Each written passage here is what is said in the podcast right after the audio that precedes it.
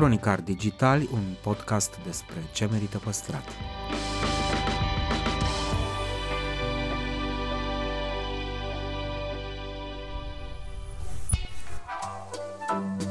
Podcastul Cronicar Digitali promovează patrimoniul cultural în rândul tinerilor, scuturând de praf și prejudecăți interacțiunea cu istoria și cultura. Între Heritage și Cool, invitații, vedete, influencer și experți vorbesc despre propriile preocupări și pasiuni. Ne dezvăluie ce e important pentru ei și ar dori să transmită mai departe, care este relația lor cu patrimoniul românesc și ce înțeleg prin patrimoniu personal, pe chill și fan, ca între prieteni. Moderatorul podcastului este jurnalista de cursă lungă Diana Popescu cu noi episoade în fiecare joi.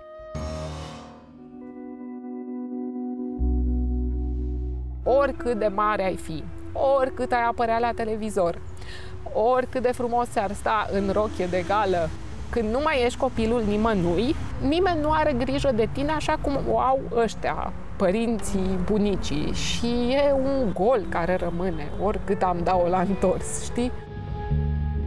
De o naturalețe fără rezerve și o onestitate emoționantă până la lacrimi, Amalia Enache vorbește despre oamenii dragi pe care i-a pierdut, lucrul peste care este cel mai greu să treacă în profesia ei și ce a câștigat fiind brutal de sinceră cu ceilalți. O lecție de căldură și tandrețe într-un interviu de colecție din rubrica Patrimoniu Personal.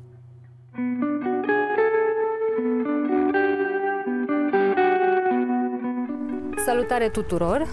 Sunt în grădina botanică și aveți motive să mă invidiați pentru că lângă mine este Amalia Enache. Le-ai ridicat așteptările. Da, da, da, da. Mulțumesc da. tare mult, Amalia, pentru că ai acceptat invitația de a veni la Cronicar Digital. Mulțumesc și eu sunt tare bucuroasă să stăm de vorbă. Apropo de stat de vorbă, atunci când te-am întrebat dacă vrei să participi la podcast, am folosit un apelativ mai neobișnuit, cine știe, uh, ți-am spus hello zână. De ce mi-ai spus zână? Uite că în momentul ăla nu mi-am dat seama, dar m-a lovit uh, ulterior. Domnule, fata asta trebuie să aibă o baghetă, pentru că se poate transforma când vrea ea. Ba în uh, știrista care se ocupă de cele mai importante evenimente ale zilei. Ba în mama unui copil adorabil. Ba în anfitrioana unui eveniment cultural ba în imaginea unei campanii umanitare. Ceea ce mă face să te întreb care este superputerea ta. Nu știu dacă mi-am descoperit vreo superputere așa de-a lungul timpului, dar din când în când îmi dau seama că superputerea mea este flow-ul și anume las lucrurile să se întâmple pur și simplu în viața mea. Dacă vrei cu adevărat să mă tulburi, mă întreb care sunt planurile mele pentru următorul an, pentru 5 ani, pentru și planuri de carieră și să știi că de-a lungul vremii în interviurile pe care le-am acordat, adesea mă simțeam pusă la colț pentru că, ce să vezi, nu aveam niște planuri din aceste amărețe, dar uite că lucrurile s-au întâmplat așa. Eu nu am făcut altceva decât să mă duc și să fac ce mi-a plăcut mie să fac. Și uh, am reușit, de fapt, să leg partea care era pasiune în viața mea de ce e carieră, cu un semnul exclamării întotdeauna. Am perioade din viața mea când am fost tentată să fac prea multe și nu e nici asta indiferent ce vă vor spune alți oameni și alte personalități TV, nu este neapărat cheia nici a succesului, nici a fericirii. Am avut mereu aceste revelații în călătoriile mele, în vacanțele mele, când îmi reușeam să mă desprind de toate astea și să am parte de tot felul de întâlniri spectaculoase cu oameni de pline de sens și veneam de acolo încărcată cu o stare minunată și după aia iar făceam ce făceam și pierdeam asta și intram în acest tăvălug și mi-am spus ca toate celelalte lucruri cu disciplină se poate face. Și am băgat puțină disciplină. Uite, promit solemn că nu te întreb despre planurile de viitor, mai ales că peste, peste, ai oroare. Peste, peste 5 ani, cam dacă aș putea să-ți spun exact ce voi face. Dar, în schimb, aș vrea să ne întoarcem uh, destul de mult în trecut și să-mi povestești despre copilul care erai. Păi copilul ăsta ți-l pun într-un decor întâi, să mă vezi unde am copilărit, pentru că am copilărit într-un sătuc de munte, undeva între lacul Cinciș și satele Pădurenilor, deci la niște kilometri de Hunedoara. Acolo am trăit nu la bunici, ci cu părinții mei. Acolo aveam casa, acolo am stat până la 14 ani când a trebuit să plec la liceu și am făcut ce făceau toți copiii de acolo. Și am crescut destul de singurată, îmi dau seama comparând cu viața fetiței mele că nu era o comunitate atât de mare în jur, eram tare puțin copii în satele alea și ne adunau din toate satele și eram vreo 10-15 clasa de la 1 până la 4 toți într-o singură clasă, toți învățam același lucru și ea de știau să scrie și ceilalți care atunci învățam, eram toți cu aceeași învățătoare în același timp, nu știu cum s-a putut, dar s-a putut. Mă tem că se și... poate în continuare în, în satele izolate din România. Se poate, dacă, nu știu, eu sper, mai văd din când în când și la noi niște reportaje cu niște dascăli super dedicați, sper că mai există. Așa am crescut, am crescut înțelegând că acela e universul și că trebuie să mi-l fac singură, că trebuie să-mi fac singură Disneyland-ul și atunci împreună cu prietena mea cu niște ani mai mare decât mine, Daciana, ne-am făcut în pădure și n-au știut părinții niciodată un mini orășel pe care l-am construit noi, l-am am săpat, grote, am făcut scări, ne-am făcut un loc de joacă, așa cum am știut noi, aveam destul de mult timp, că natura era, nu știu, spațiul nostru de joacă. Am citit foarte mult, am fost mai degrabă un copil ce trăgea spre casă mai ales că iarna nu e tocmai idilică într-un sat de munte cu doar săniuși, derdeluși. Era și asta, dar în fiecare dimineață drumul spre școală însemna picioare înghețate și uneori picioare ude și nu știu, iernile sunt foarte lungi la munte și de asta acum de niște ani de când pot să fac asta, înainte să vină pandemia peste noi, când venea iarna, fugeam undeva vreo două săptămâni prin America de Sud, prin India anul trecut, nu o să mai pot face asta, mă întorc la iernile, dar nu se compară iernile de la oraș cu iernile pentru un copil de la țară. Așa eram, destul de sensibilă, plângăcioasă un pic așa, justițiară, voiam să fac dreptate în jur pentru alții, pentru mine, Erai și un fel da. de uh, Heidi înainte de a ști probabil de existența acestui personaj, din da, câte îmi spui. Cam, cam așa, cam așa, că zici, cam așa eram acolo. Abia acum, nu știu, dar realmente abia acum, adică după 40 de ani încep să realizez care sunt lucrurile pe care mi le-a dat această copilărie, care era în perioada comunistă, dar fără nimic din ce am ajuns să citesc și să văd mai târziu în filme că însemna perioada comunistă pentru oamenii care trăiau la oraș și care procurau greu mâncare. Noi aveam, că aveam în curte, chiar aveam de toate. N-am avut uh, problema asta și cumva am trăit într-o, ceea ce astăzi numim bulă, uh-huh. în mhm. bula statului de munte, în care lucrurile se întâmplă în acea comunitate, ce îmi place foarte mult și cred că m-a pregătit foarte mult pe mine, la sat sau cel puțin acolo unde eram noi, unde jumate erau români, un sfert sași, un sfert maghiari și era și amestecul ăsta cultural. Copiii nu sunt hiperprotejați așa de nimic, nici de lucrurile din viață. Nu știu, mi-amintesc că eram foarte mică și auzeam bârfele. Noi am locuit în casa de la un izvor și toată lumea venea la izvorul ăla. Curgeau și bârfele. Curgeau și bârfele. Și să știi că de foarte mică am știut uh, cine e amant cu cine, cine, care bărbat pleacă pe la ce altă femeie de pe acolo. Știam foarte bine bârfele astea, nu le fereau de urechile noastre. Cumva era viață, la fel cum nici la înmormântări, în faptul că atunci când mor oamenii nu e ceva așa, eu cunosc oameni care au trăit la oraș care nu au fost niciodată copii la vreo înmormântare, noi mergeam la toate, un loc dedicat copiilor, în care copiii se joacă, aleargă cumva. Primeau colivă. Da, partea asta, nu știu, de viață, așa, n-am crescut într-un bazm, ci într-o lume reală, cu lucrurile reale și cred că în meseria mea de jurnalist, aceste informații pe care le-am primit foarte devreme, necosmetizate, înțelese de la tot felul de băbuțe de prin sat care le vorbeau pe toate acolo, cred că m-au ajutat un pic așa. Practic, voi în stat nu aveați nevoie de presă mondenă. Nu aveam nevoie de presă mondenă și atunci când uh, vi se pare ceva, adesea mă râs pe tema asta, ceva scandalos prin nu știu ce emisiune de asta de mondenități, așa, eu am văzut asta la sat deja și acolo lucrurile s-au întâmplat. da, și te știa tot satul dacă nu erai... Inevitabil. Uh, corect. Aș vrea să mai rămânem un pic în universul copilăriei tale, dar uh, să schimbăm puțin uh, peisajul, să mergem într-o altă zonă uh, a țării, acolo unde era bunica ta din partea tatălui. Da, și aș vrea să în te Oltenia. Rog, în, în Oltenia. Oltenia. unde îmi petreceam vacanțele și unde, Doamne, e cea mai fericită parte din toată viața mea, pentru că această bunică e iubirea absolută.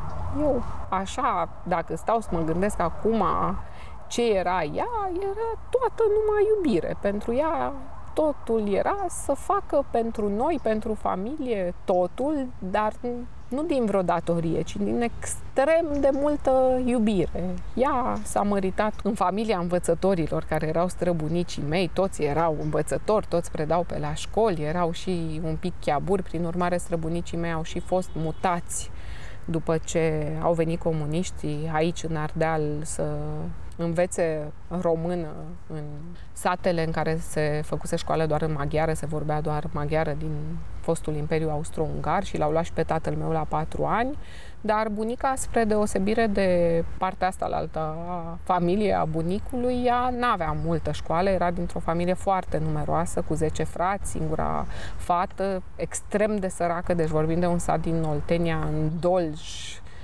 acolo unde eu când mergeam din partea asta din Ardeal, pe vremea aia vedeam copii desculți, copii fără prea multe lucruri și mă, mă cam frapa treaba asta. mi-a pus adesea întrebarea dacă nu toată povestea asta, implicarea asta a mea în partea caritabilă nu e și de acolo, pentru că noi plecam de acasă cu haine ce nu mai nu erau nouă bune și le duceam întotdeauna acolo copiilor care erau numeroși și nu prea aveau de toate, dar uh, na, bunica a ținut foarte mult ca ambii ei băieți să facă facultate și a făcut tot ce putea ea, ce putea ea să facă. Nu lucra la colectiv, putea să drămuiască fiecare leu, să, până când s-a stins toată viața ei, a împărțit în mod egal ouăle numărate pentru un băiat și celălalt băiat deci era numărată. Noi când mergeam acolo, ea ne făcut cașul și brânza pentru unii, pentru alții, făina și toate astea în mod egal pentru ambii băieți și a iubit nurorile, nu știu, povești din alea cu soacre și a iubit nurorile ca pe băieții ei. Nu le lăsa să facă nimic. Deci mergeau și citeau romane și aici nu le deranjați că învați. Și ele, dar nu, nu învățăm, citim, citiți, învățați, faceți, nu trebuie să faceți absolut nimic, le făcea aia pe toate de mine și de verișoara mea, de verișorul meu nici nu mai zic, era, nu știu, răsfățul absolut, făcea totul, totul pentru noi și nu numai partea asta de mâncare, se trezea la 5 să ne facă pâinea, dar trezită de la 5 seara, dacă era o discotecă pe niște lemne în altă curte din sat, venea și stătea cu noi acolo și venea la orice lac voiam noi să mergem la scaldă, să ne și supravegheze și nu știu, am văzut acest fel de iubire care nu e cu te iubesc păpușa mea, lumina vieții mele, nu auzeam cumva asta, că nu cred că oamenii știau pe vremea aia să exprime așa ca în filme sentimentele și nu a avut să se răparte de asta într-o familie în care era unul din cei 10 frați. Dar prin ce a făcut, eu am simțit această iubire pe care na, o caut un pic, că eu sunt orfană, eu nu mai am nici pe mama, nici pe tata. Și atunci amintirile acestea despre momentele când am fost și eu copil sunt niște amintiri extrem de prețioase pentru mine, pentru că oricât de mare ai fi, oricât ai apărea la televizor, oricât de frumos ar sta în rochie de gală, când nu mai ești copilul nimănui, nimeni nu are grijă de tine așa cum o au ăștia, părinții, bunicii și e un gol care rămâne, oricât am dat-o la întors, știi? Sigur că e foarte mișto și foarte plin să fii mamă, să fii iubită, dar eu zic ca oamenii să se bucure la orice vârstă ar avea cât sunt copiii cuiva. M-aș fi gândit eu că vin în miezul unei zile însorite în grădina botanică și stăm uh, două femei în toată firea cu ochii în lacrime aici. Da, mă mai șpiși că ținț în țari în timpul ăsta bun, să știi, în grădina este, botanică. Ăla e contrapunctul, ca să zic, să nu... Da, să... și putem să și râdem, dar uh, nu știu cum să-ți spun altfel despre copilăria mea decât Dar că nu trebuie a, să-mi spui altfel. A fost chiar așa, chiar așa și mă bucur că a fost chiar așa și tare mult aș vrea copiii să aibă parte de asta. Uite, pentru că ai pomenit de, de lucrul ăsta dureros din, din viața ta, faptul că ți-ai pierdut de vreme părinții. Alma nu a apucat să își cunoască acești bunici. Doar pe bunicul ta era bebeluș încă, nu pot să zic chiar că l-a cunoscut, dar mama s-a stins cu mult timp înainte, cu 12 ani înainte. Ce ai vrea să știe când va crește despre bunicii ei? Ea știe. Ea știe de Olivia și de Didi că stă acolo în cer și că se bucură că ea există și adesea, deși i-am spus lucrurile foarte lin și dulce ca să nu o îngreunez, mă întreabă din când în când, i-a rămas undeva în minte și mă întreabă dar uh, cum se bucură Olivia și Didi acum? Și atunci ne imaginăm. O să știe. O să știe că bunicul ei era super inteligent și uh, că a fost până în ultima secundă din viața lui un om foarte dârs, care nu s-a plâns de nimic și le-a dus pe toate și o să știe de bunica că era cu adevărat cea mai blândă figură de pe această planetă și îmi pare rău, îmi dau seama, nu pot să fiu o mamă ca cum era mama mea. Eu mai am și momente în care nu am atât de multă răbdare și știi, eu n-am auzit-o niciodată pe mama mea ridicând vocea la mine, tonul, cum o fi putut asta? Poate nici nu i-ai dat cine știe ce prilej. Nu există, nu există, sunt mama acum, nu există, există momente în care, în care îți vine un pic să răbufnești, nu știu. Dar eu am, uh, știi, eu am fost, în, îți dai seama, în Ardeal eram uh, olteanca și în Oltenia când mergeam eram ardeleanca, deci undeva prin venele mele curge sânge de, de din toate. Era elementul exotic uh, în fiecare peisaj. În fiecare peisaj. Eram și un pic din altă parte. Știi că există aceste rivalități regionale, istorice da. în România. Apropo de altă parte, tu ai fi putut uh, foarte bine să, să pleci din țară. Mulți s-au întrebat, având în vedere că tatăl da. al mei uh, e stabilit în Argentina. Da. S-au întrebat mulți, domnule, de ce n-a plecat și fata asta? asta? Chiar îi place atât de tare România? Ce o ține aici legată? E și pentru că în momentul acela cu America de Sud, eu deja aici eram foarte bine înfiptă cu niște rădăcini. Cred că într-un fel îți ia având să pleci pe la 20 de ani, iar uh, pe vremea mea nu era atât de simplu să pleci. Eu am călătorit mult mai târziu și am călătorit ca jurnalist prima dată din uh-huh. țară. Nu mi-am permis să mă duc la să studiez în străinătate sau măcar să văd lumea. Deci Să-ți iei un an sabatic. Să-mi iau un an sabatic sau orice altceva sau măcar să o bursă, Erasmus, toate lucrurile astea care au apărut. Deci noi vorbim de vremurile noastre ale dinozaurilor, când lucrurile nu erau posibile și atunci să pleci din țară era clar că pleci la greu. Cumva, prin observație, ca jurnalist, n-am avut chemarea asta, iar uh, acum am ochiul omului foarte matur, care vede în orice societate și plusurile și minusurile și, nu știu, mie îmi place de pildă mult mai mult Brazilia, decât Argentina. Argentina e pentru mine ca și când m-aș muta la Cluj, cu un ritm frumos, civilizat, dar molcom. Mai molcom, mai și nu mi se potrivește. Mie mi se potrivește mai degrabă mai agitație, mai eu am spus-o tot timpul, e un București de când am venit, sunt ca peștele în apă cu tot Ardealul și Timișoara din facultate. E ceva în mine care, nu știu, se încadrează foarte bine într-un amestec din ăsta, balcano cu de toate, așa. Deci Argentina mi-ar fi ca o mutare la Cluj, dar îmi place foarte, foarte, foarte mult Brazilia. Este prima țară unde am simțit dintre toate în care a fost că mi-ar plăcea să trăiesc o perioadă mai uh, lungă, dar uh, e greu pentru orice european să conceapă diferențele sociale atât de mari, injustiția socială, adică... E frapant ce e, se întâmplă E acolo. frapant, adică nici nu poți să-ți imaginezi câtă vreme vii din ce e la noi. Noi nu știm ce e aia favele, noi știm ce e aia mahala. Gândește-te, în Rio de Janeiro sunt aplicații pe telefon care le spun oamenilor care se duc dimineața la birouri în la corporații și pe unde se mai duc ei, unde s-a tras în noaptea de dinainte să evite zonele, că sunt ambuteiaje, ambuteiaje că s-a tras, nu știu, într-un an de zile ai peste 100 și ceva de oameni din ambele părți, și poliție, și oameni din favelă, morți prin împușcare. E suficient să vezi imaginile cu copii cu mâinile sus când vin, vine poliția în controlele de forță, de drogă. E o altă lume și în partea cealaltă sunt suprabogații frumosul, dar e greu să găsești o clasă din asta de mijloc și da, a venit o veveriță lângă noi. Vezi cât de frumos?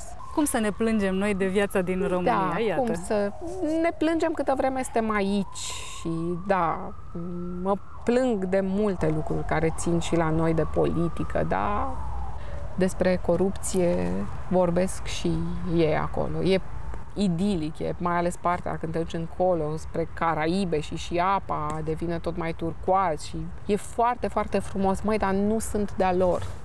Nu sunt de-a lor. Sunt româncă. și e bine așa. Și e bine așa și așa am simțit eu și simt eu că nu știu, sau poate o lipsă de curaj, habar n-am, dar nu e nicio chemare, niciun curaj să mă ducă prin alte părți. Uite, vorbeam de a fi jurnalist și de lucruri da. complicate. Jurnalismul da. nu e lapte și miere, asta e sigur. Nu e. Întrebarea mea e, peste ce ți-e cel mai greu să treci în meseria asta? Ca și atunci când eram mică, peste nedreptăți, injustiție din asta cruntă, investigăm, investigăm, aflăm, aflăm și la un moment dat, nu știu, pur și simplu mintea mea refuză să cuprindă totul. Uneori știu și când um, existau poveștile alea de um, procese, urmăriri penale și aflam cum, la ce s-au gândit unii, cum să facă banii și cum să-i tranzacționau și cum îi... E ceva ce noi ăștia la alți, mă, nu, nu ne dă prin cap în vecii vecilor și după aia când afli cum au făcut ei bani, te gândești, mă, nu mi-ar fi dat prin cap, n-aș fi putut să fac asta. Împărțirea asta și la noi, așa, a banilor, a banilor statului, asta e ceva ce mă doare profund. Uite, vorbeai de, de faptul că nu suporți uh, minciuna, asta mi-a adus aminte de ceva ce declarai la un moment dat într-un interviu, că ai hotărât să fii brutal de sinceră cu restul da. lumii. Și voiam să te întreb ce ai avut de pierdut și ce ai câștigat de pe urma deciziei astea.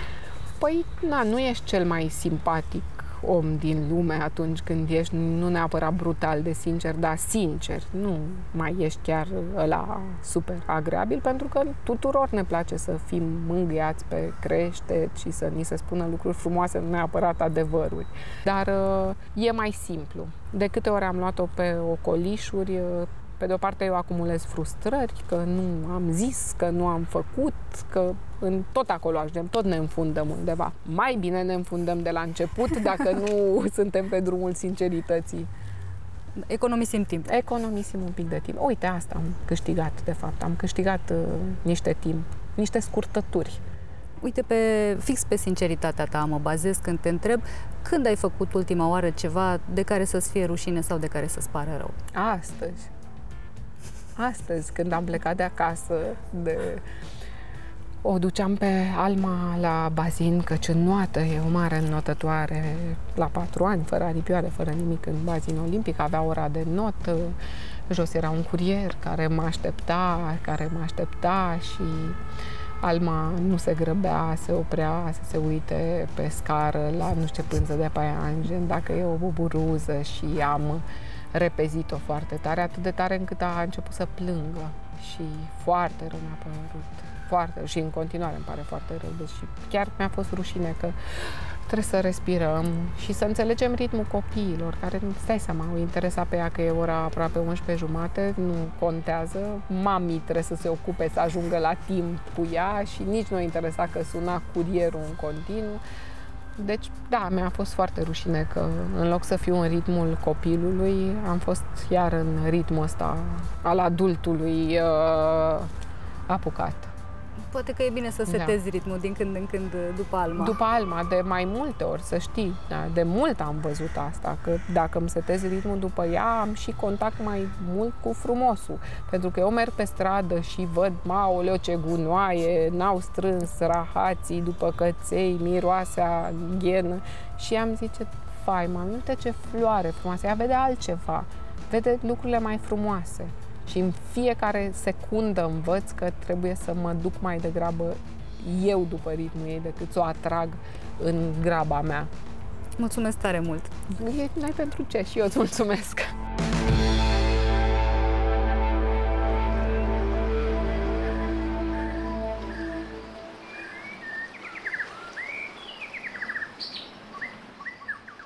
Cronicar Digital, un podcast despre ce merită păstrat.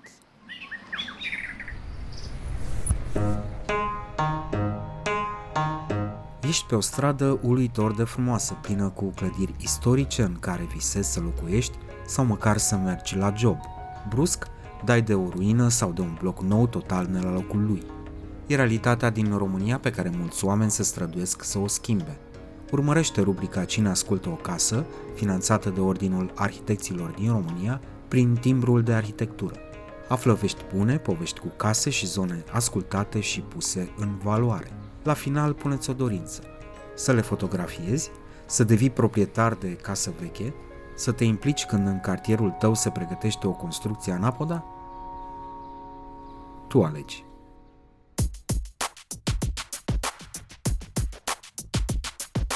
Andrei Șerbescu explică de ce e complicată relația unui arhitect cu Bucureștiul și ce provocări aduce construirea unei clădiri noi într-o zonă cu case vechi. Aflăm care sunt punctele forte și caracteristicile surprinzătoare ale unui proiect multipremiat care a devenit un reper al arhitecturii prezentului din capitală apartamentele au fost gândite să poată fi unite, să poată fi desfăcute, să poată fi legate pe verticală, pe orizontală. A fost așa ca un fel de puzzle, un fel de Lego dimensional și care a și funcționat pentru că ne-a, ne-a permis să lucrăm cu, cu spații foarte diferite. Domnule arhitect, bun venit la Cronicar Digital. Ne v-am găsit. Mulțumesc pentru invitație. Biroul dumneavoastră de arhitectură a fost uh, nominalizat la o mulțime de premii prestigioase și a și câștigat diverse competiții. V-ați propus asta când l-ați înființat sau uh, altul a fost obiectivul principal? E, nu, nu ne-am propus asta. Acum recunosc că ar fi puțin ipocrit să spunem că nu ne-am dorit asta atunci când am uh, înființat și, și pe parcurs, dar nu ne-am propus asta, e, e greu să propui așa ceva. Ne-am dorit și ne-am propus să câștigăm uh, concursul de arhitectură, asta e altceva, dar premii nu, nu ne-am propus. S-a întâmplat, într-adevăr, să câștigăm ceva premii, dar n-a fost neapărat un scop în sine. Cum ați uh, defini filozofia echipei? Nu știu, nu cred că avem o filozofie. Sau poate dacă o avem, n-am pus-o încă așa bine în cuvinte încât să o pot uh, transmite așa ușor.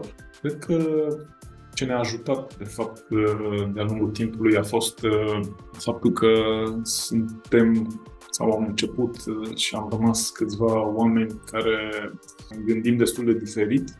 Cred că ne-am completat foarte bine și asta ne-a permis să răspundem la solicitări de diverse tipuri, uh, inclusiv cele profesionale, inclusiv cele de natură administrativă, să spun, sau poate organizatorică, financiară, o filozofie a felului în care lucrăm uh, și profesăm nu vă pot uh, destăinui, dar uh, cred că s-a, s-a întâmplat să avem o serie de proiecte în București destul de similare, așa ca, ca natură și felul în care am lucrat în proiectele acestea cumva ne-au și format pe noi ca, ca echipă, ca birou, ne-au și ajutat să, să scoatem capul la, la lumină acum ceva vreme. Și e vorba de un anumit fel, cred, de a lucra cu, cu orașul, de a lucra cu, cu, cu locul. Poate că aici s-ar putea vorbi așa de niște, nu neapărat de niște principii, dar poate de niște direcții sau da, căutări mai degrabă. E dificil de lucrat cu un oraș care este atât de heterogen și uh, care oferă surprize de tot felul, uh, de cele mai multe ori neplăcute? Da, e foarte dificil. E, e un oraș foarte complicat, cu care lucrăm greu. E un amestec foarte variat, așa. Sigur că de aici putem să extragem și multe lucruri. Nu, nu spun că e rău, nu, nu asta vreau să spun în niciun caz. Nu, nu e un oraș rău, din contră, e un oraș de care suntem foarte apropiați și un oraș care, cu toate particularitățile lui, ne place uh, și în care am lucrat cu plăcere, dar e un oraș dificil, da, e un oraș în care nu prea există regulă de niciun fel. Și când spun asta, mă refer și la felul în care s-a format orașul, în felul în care a crescut orașul, s-au amestecat atâtea lucruri, atâtea forme, atâtea obiecte în, în istoria și în formarea lui, încât e foarte dificil să răzbați și să găsești ceva, ceva clar. Da, probabil că de aici, din amestecul ăsta foarte heterogen, apare și un pitoresc uh, aparte al Bucureștiului. Noi, bucureștenii, avem o relație de love and hate cu orașul, uh, care se încăpățânează să, să ne dea apă la moară, dar um, probabil nici n-am putea să rezistăm în altă parte și atunci asta e, se întâmplă ce se întâmplă. Um, există un uh, mit că nu poți avea la bloc uh, confortul unei case și pare un mit pe care sunteți deciși să-l uh, spulberați. Pentru că aveți proiecte precum uh, cel din strada Sfinții Voievozi, pentru care ați gândit spații generoase la exterior, balcoane, terase, grădini private pentru locatarii de la parter. La ce se renunță prea des atunci când vine vorba de reducerea costurilor, să spunem? Da, e un, e un lucru la care ne-am tot gândit uh, în proiectele pe care le-am, uh, pe care am reușit să le, să le facem, să le construim în, în zona centrală a, a Bucureștiului, cum am putea să aducem ceva din confortul locuirii la casă. Sigur că libertățile sunt puține sau relativ puține Sigur că un imobil de apartamente rămâne un imobil de apartamente, pentru că asta înseamnă densificarea de care vorbim în cele mai multe din proiectele noastre. Asta fac proiectele acestea, densifică uh, zona asta de centru, aduc uh, un surplus de, de masă și de densitate. Dar uh, ne-a, ne interesat tot timpul cum anume am putea să ieșim din zona asta foarte standardizată a locuirii la bloc. Poate că așa am și început uh, proiectul nostru din strada Dogarilor, primul proiect ceva mai mare construit, unde miza exact asta a fost, uh, toate apartamentele acolo sunt diferite, sunt în jur de 70 de apartamente toate diferite și cumva de acolo s-a născut uh, această diversitate și acest efort, deci să nu recunosc, din dorința de a ne îndepărta de egalitatea aceasta pe verticală a apartamentelor din scările de bloc, pe care le știm foarte bine, le știam și le știm foarte bine din blocurile de anii 70, anii 80. Și asta a fost una din, din formulele prin care am încercat și ulterior în mai multe proiecte să, să căutăm un specific uh, prin, prin diversitatea apartamentelor, prin unități care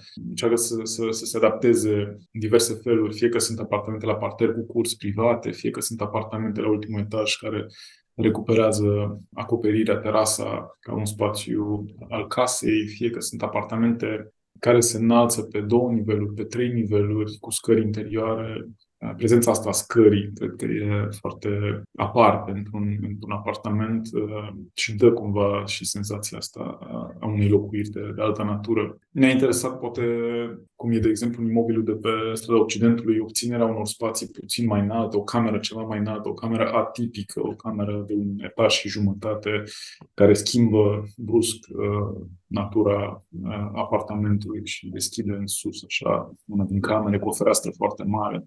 Da, spații exterioare de diverse tipuri, într-adevăr, logii, balcoane, etaje de trase. La ce se renunță, mă întrebați?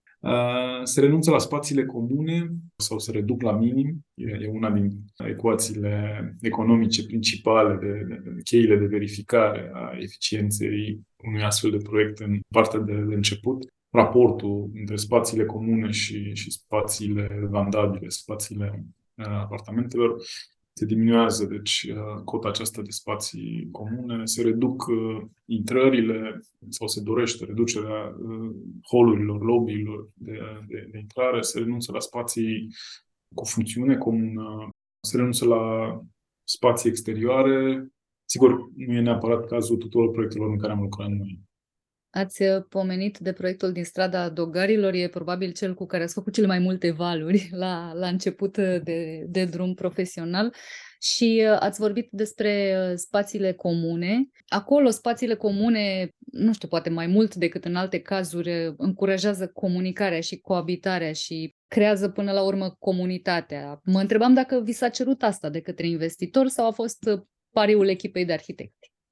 A fost un pariu comun. Ne-am, ne-am înțeles foarte bine cu, cu, cu cei de la Urban Spaces, cu care am făcut proiectul acela și încă altele câteva după aceea. A fost un pariu comun, dar și ei și-au dorit uh, un alt fel de proiect. Era primul lor proiect și poate și lucrul ăsta a ajutat foarte mult, pentru că ne fiind uh, calați așa pe anumite metode sau pe anumite calcule economice, am putut împreună, și noi fiind poate la un prim proiect ceva mai mare, am putut să, să gândim lucruri pe care altfel probabil că le-am fi făcut mai greu. A contat foarte mult și faptul că s-a construit în plină criză financiară, lucru care, pe de-o parte, a permis, paradoxal, niște costuri, paradoxal poate, niște costuri mai mici de construcție și, în consecință, ne-a, ne permis să, să ne jucăm așa puțin cu, cu niște lucruri, dar a, a, a și cerut de la noi și de la proiect o capacitate mai mare de adaptare. Nu se știa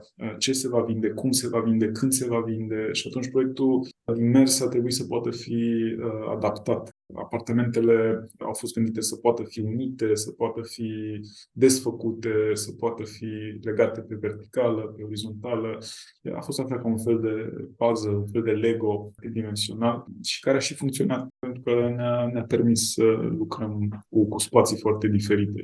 Dar și ei și-au dorit uh, lucrul ăsta. A fost uh, ideea lor, de exemplu, toate ile poștale să fie, să fie diferite. A fost așa un, un statement, o emblemă de la intrare, identitatea asta particularizată.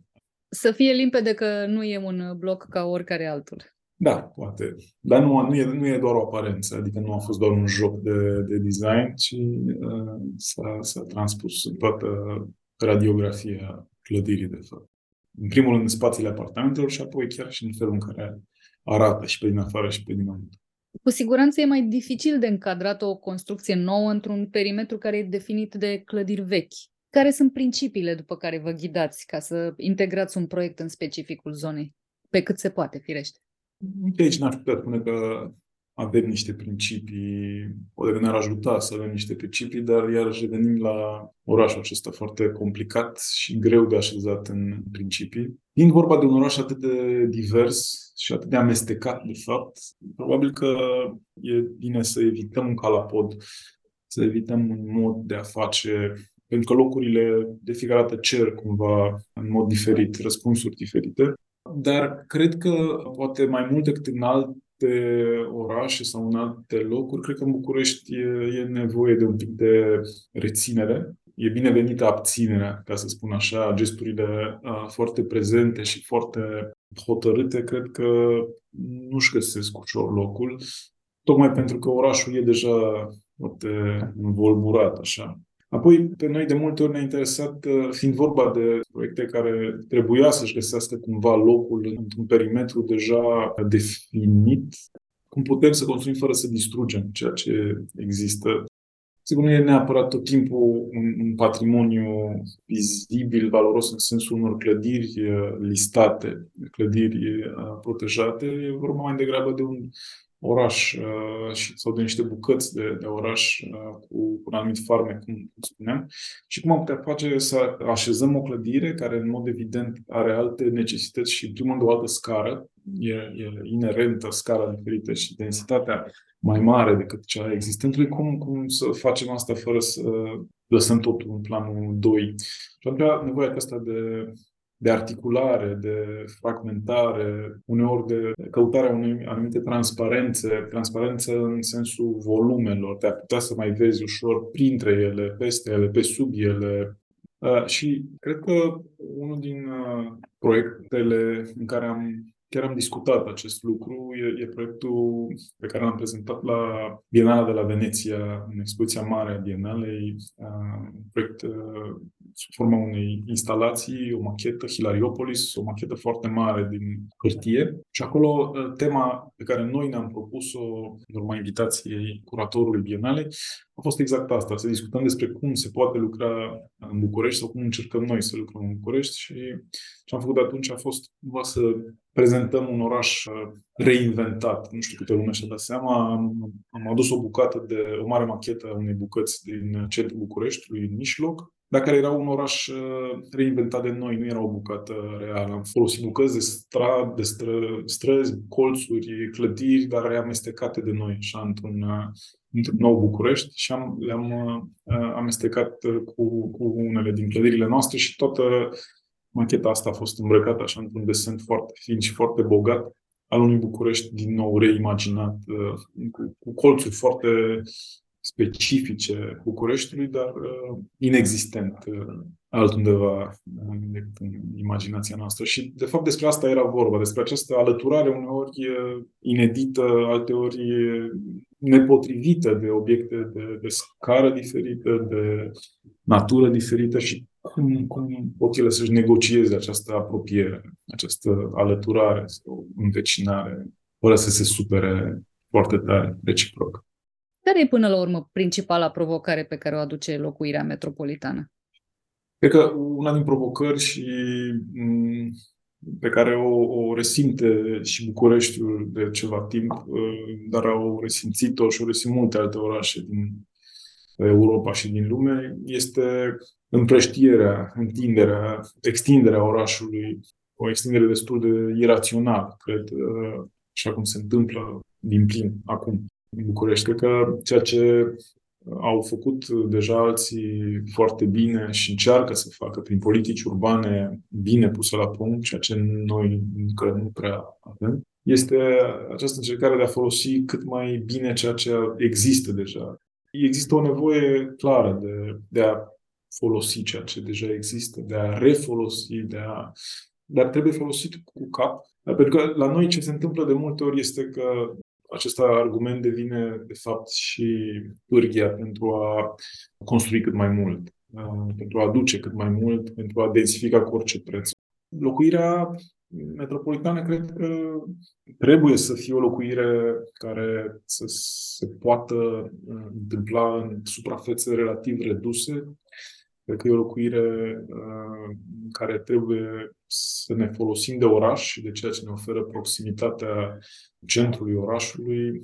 Iarăși, asta nu trebuie neapărat să fie un argument pentru a construi doar unități la minimum sau sub minimul uh, legii locuinței, dar cred că se pot face și unități, apartamente mici, foarte frumoase și foarte diverse din punct de vedere spațial.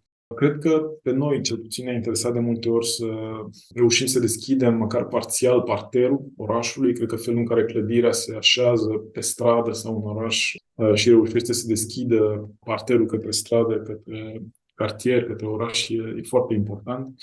Apariția unei funcțiuni publice la parter, deci cred că e, e foarte importantă de, de multe ori.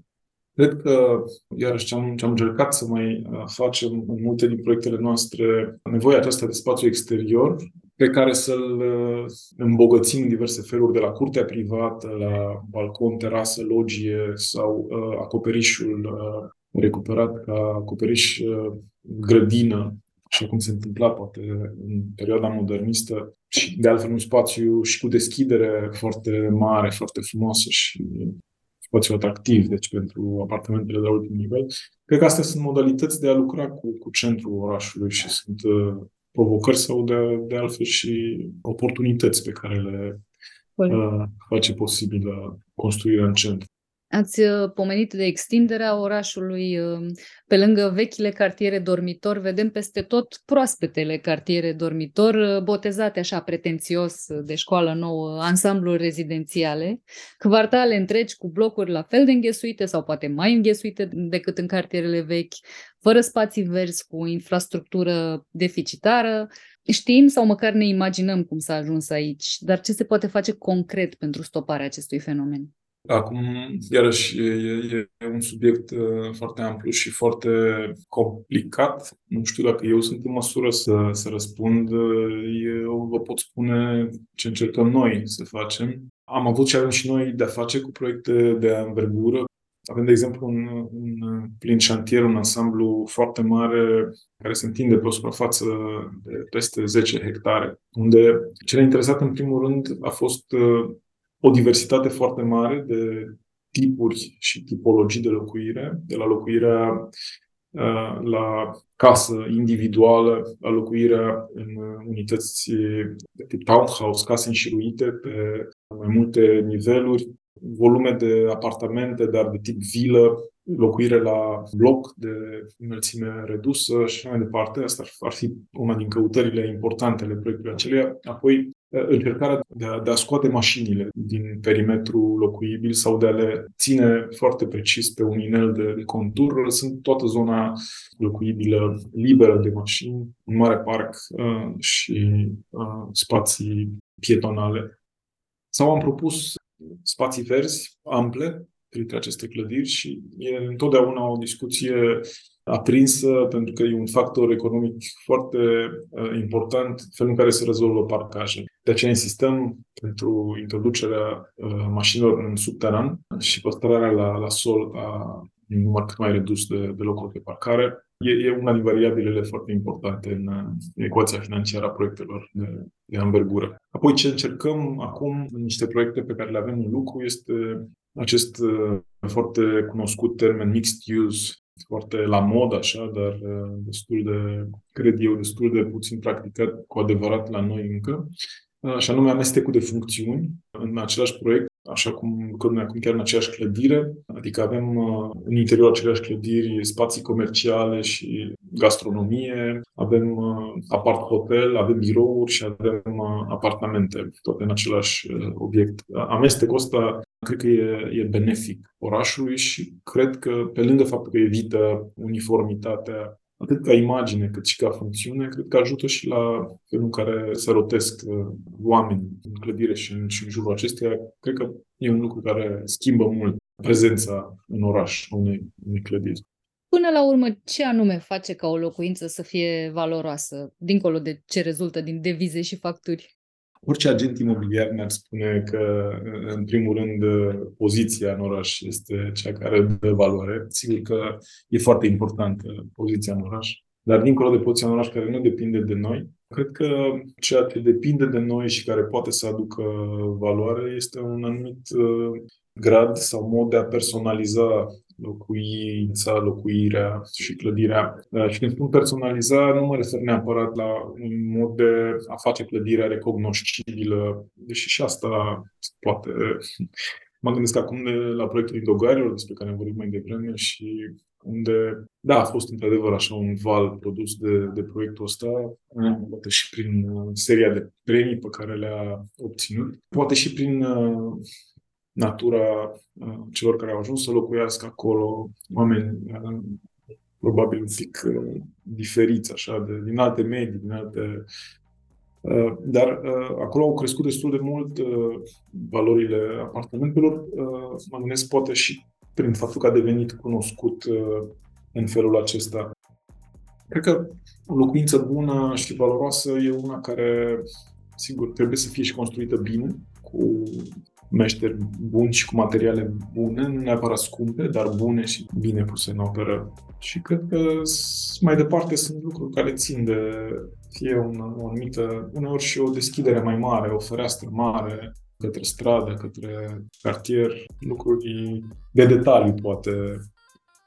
Mă gândeam că o locuință valoroasă e cea al cărei confort nu e neapărat direct proporțional cu numărul metrilor pătrați și că starea aceea de bine pe care ți-o dă odată ce ai intrat pe ușa casei depinde de multe alte lucruri mici și uh, poate neobișnuite, cum spuneați, uh, dar uh, care te pot face să te simți uh, foarte bine, deși ești într-un bloc, în centrul orașului, într-o zonă aglomerată și poluată și cum e ea. Dar uh, cam acolo mă, mă gândeam că ar trebui să fie o casă valoroasă, cea care te da, face. Da, probabil, probabil că adică cu siguranță ține de, de acest confort, uh, doar că aici uh, rolul nostru e, e cumva limitat sau se oprește la un moment dat. Noi gândim spațiile, proiectăm, construim, mai rar ne ocupăm și de ceea ce se întâmplă în interiorul lor și atunci pe noi ne preocupă croiala spațiilor și organizarea lor dincolo de ușă, aportul nostru e, e doar acesta, al orientărilor, al felului în care e gândit planul, în felul în care reușim, cum spuneam uneori, să folosim verticala, înălțimea, să legăm spațiile și pe verticală și mai departe. Pomeneați de o fereastră mare care dă spre, spre oraș, e, nu e deloc puțin lucru, pentru că de multe ori treci pe lângă clădiri și te întrebi de ce Dumnezeu au ferestre atât de mici. Da, ok, probabil este vorba de o eficientizare termică, e vorba de lucrurile astea care ajută buzunarul, dar ochiul și uh, mentalul nu cred că îl ajută foarte tare. Da, e adevărat. Acum, pentru că spuneam de particularizări la nivelul fiecărui proiect, uh, am iarăși un proiect uh, foarte particular și apropiat. Noi am făcut tot cu cei de la Urban Spaces, pe strada Mumuleanu. Acolo ce am gândit diferit, e un tot un imobil de apartamente, dar uh, toate unitățile de jos sunt uh, au o serie de case înșiruite, pentru că au acces direct din curte, fiecare cu spațiul lui privat de ambele părți ale clădirii, sunt traversante și sunt duplexuri, adică uh, sunt parter și etaj, deci sunt ca niște case puse una lângă cealaltă așa. Și apoi, la etajul 2 se naște o, o nouă curte, să spun, un alt spațiu comun, e o circulație deschisă de tip cursivă și de acolo se intră în toate celelalte apartamente de la etajul 2 și de deasupra, cu scări private. Și asta ce a însemnat? Uh, a însemnat că, la parte, se câștigă, să spun, dacă e să vorbim în economia proiectului, pentru că spațiile comune sunt reduse la minim, dar în același timp se câștigă și de partea locuitorilor, pentru că spațiile comune, de fapt, uh, sunt de altă natură și îi uh, îi aduc cumva împreună pe cei care locuiesc acolo, pentru că spațiile acestea sunt uh, parcurse zilnic de, de locatari, ei ajung să se întâlnească inevitabil și să se și cunoască și pe puțin cei cu care am stat de vorbă uh, recent, uh, înțeleg că se simt foarte bine acolo. Nu e pentru oricine, poate pentru cineva care nu-și dorește o astfel de, de interacțiuni dar e, e un mod de a, de a produce, de a provoca și de a permite poate o locuire în centrul orașului. Nu cred că s-ar putea face asta la scară mare, dar la scara unui proiect de 30 și ceva de apartamente, cred că a fost o, o încercare reușită. Eu vă doresc multe încercări reușite și de acum înainte și vă mulțumesc mult pentru discuție. Mulțumesc și eu foarte mult pentru invitație și pentru discuție.